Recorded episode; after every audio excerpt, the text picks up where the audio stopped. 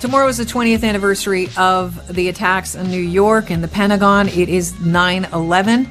20 years ago. It's hard to believe now, uh, but so many things have changed since 9 11, and a lot of them uh, revolve around security, security changes in airports. Uh, Rob Verger is the technology editor at Popular Science, a magazine that whenever I uh, flew in the past, Rob, I would pick up a Popular Science. I would also pick up, you know, like a fashion magazine too, but every once in a while, it's just like I can't read about what the next trend in nails are. I need to, I need to read something stimulating at the same time. that's wonderful to hear. Thank you so much for saying that, and thank you so much for having me today. I was really interested. You know, the, your article that you wrote, uh, these post 9-11 aviation security changes are invisible, caught my eye. I thought it was a really interesting way to kind of, uh, punctuate that the anniversary, the 20th anniversary is happening tomorrow of 9-11, but also to talk about how, how it's changed, you know, our lives. Um, so let's talk about the changes that are invisible.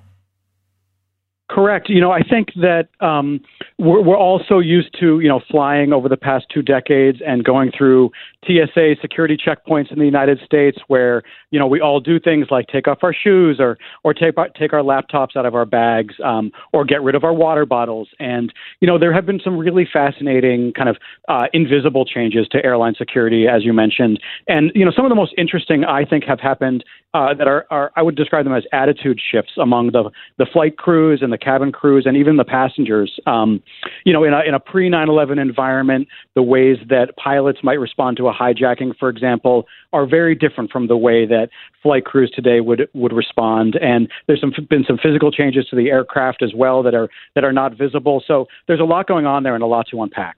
Okay, so let's unpack some of them. The attitude shift. What was it when it came to the flight crew pre 9-11 and, and how did it change? It's even though we don't see it, how has it changed? Correct. So, you know, pre 9 11, from speaking with uh, a retired, you know, pilot and retired uh, security personnel, you know, they, have mentioned things like that before 9 11, uh, the goal was more compliance. That if, uh, if an aircraft was going to be hijacked, for example, that the flight crew might uh, you know, be, be compliant or might kind of cooperate to whatever extent they could, and that the top priority was to keep the aircraft and the passengers safe at all times. So that might involve something like, you know, flying them to where they wanted to fly or trying to arrange for a transfer of money, something like that, and, and trying to keep the aircraft safe. And of course, you know, we all know that on September 11th, two decades ago, that the goals of those terrorists were very, very different. Um, so now, you know, the goal is certainly not compliance or the approach is not compliance. It's, you know, to keep people out of the flight deck at all costs. And so, you know, uh, American aircraft now, there's um, hardened uh, flight deck doors. There's a new locking system, which means that, you know, even if uh, someone wanted to get in, uh, they, they couldn't, that the doors are now, there's a way to kind of lock them completely. So we've really seen kind of strong changes there in terms of both the uh, physical changes to the doors and also attitude shifts among the cabin crew and the flight crew. Yeah, and attitude shifts you mentioned as well in your article uh, among passengers. We know that uh, passengers took down that plane over Pennsylvania. The the fourth one they suspected was heading for uh, the Capitol or the Pentagon. Absolutely. I think that's a, a very important point um, that passengers learned on that flight what was happening and fought back and um, you know it certainly saved a lot of lives in doing so.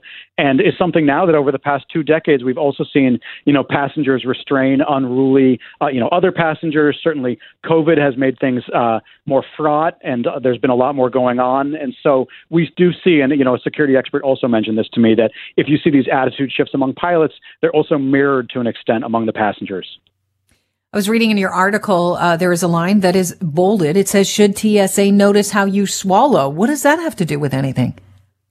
Well, this is such a bizarre, bizarre, um, you know, thing that's going on among the TSA. And I, I had the chance to interview an expert at the Government Accountability Office or the GAO, and they, they look into the TSA and one thing that they're critical of and that other experts are critical of is the TSA's behavior detection program.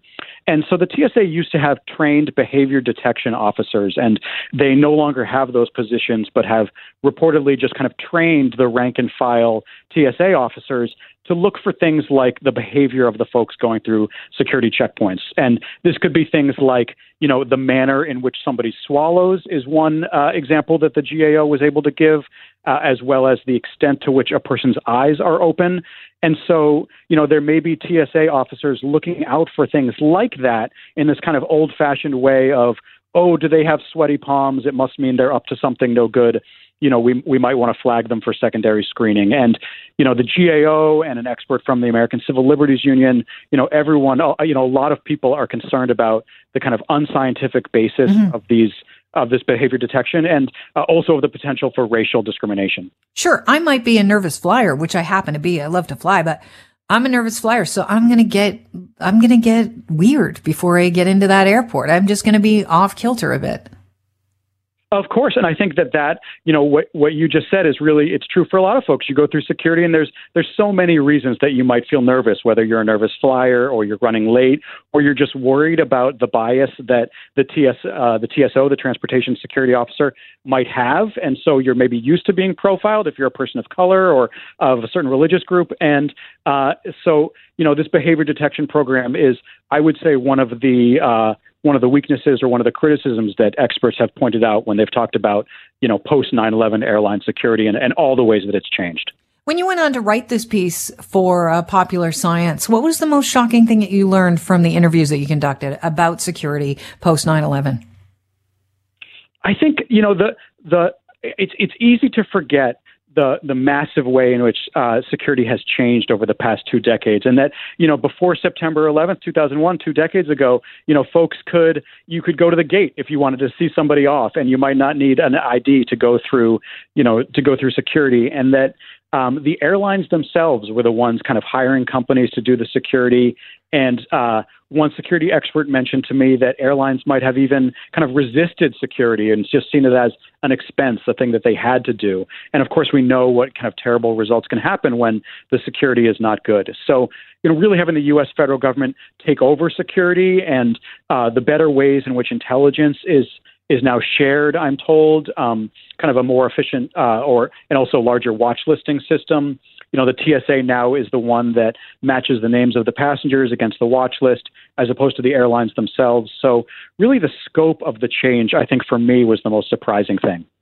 I think it's interesting you brought up the fact that we used to be able to go to gates whenever my husband and I watch, and it's become like a Christmas tradition that uh, movie Love Actually we just it, it was mm-hmm. created in 2003 after uh 9/11 but it's weird how they decided to make this kid jump turnstiles and and run to the gate to say goodbye to somebody we we always look at each other and go well that just wouldn't happen it's so funny you mentioned that because I always have the same thought when I watch that movie at that last scene. You know, just how unrealistic that is, and it's such a, a pre 9/11 moment. And now we know, of course, n- no one should ever, you know, run through airline security like that or jump to the gate. And uh, you know, we, we've seen such massive changes happen, and that's really, you, you know, you're right in that that movie came out after September 11th, and it feels dated because of that.